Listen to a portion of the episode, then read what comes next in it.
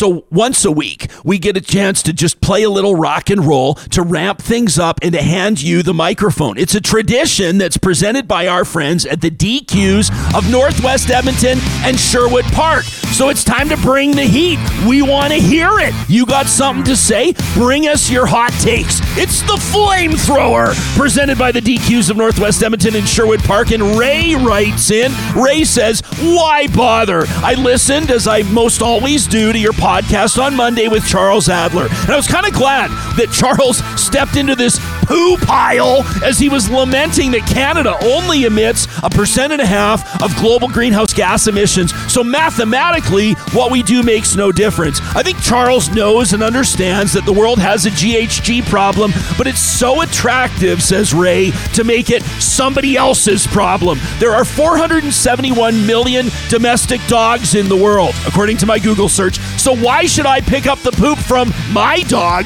in a public place? That's only like 0.00002% of the world dog emissions. So why should I bother?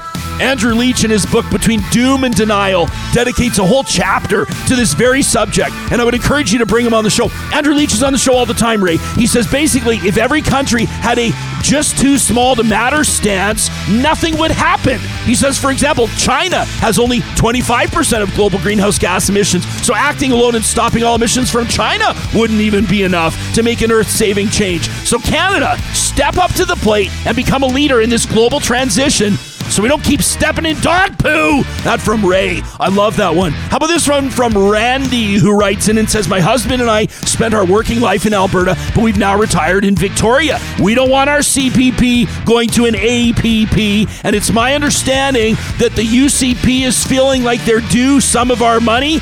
My answer is no. That from Randy. Quick and short, concise. Love it, Randy. And this run from Derek, who says, CPP or bust. Jespo, thank you for your consistent and real coverage of the potential move by the Alberta government to ditch the CPP for an Alberta pension plan, or as I like to call it, Alberta Social Security. The acronym works. Ass.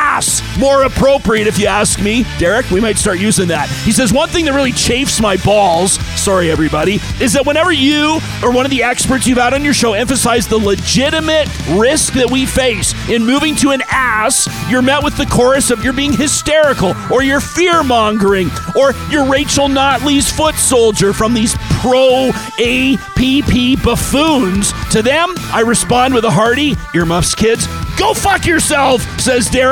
And here's the kicker. Their dismissal of real, legitimate concerns from financial advisors and experts, from Albertans who don't want to lose their pensions, just shows the entitlement, the arrogance, and the disdain they have for their fellow Canadians. If these podunks want to... Is it podunks? I think it's podunks. I believe it's podunkies. I think I was like feeling like podcast, but podunk. If these podunks want to do this, I suggest they go to their bank, withdraw their life savings, hit the casino, and bet on black while yelling fuck Trudeau at the top of their lungs. Just stay away from my pension. That from Derek, who is CPP or bust.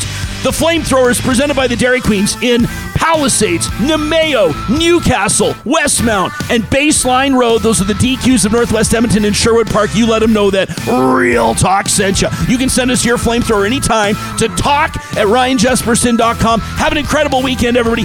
Thanks for supporting Real Talk. Go get your hands on Midlife 2.0, and we'll talk to you on Monday.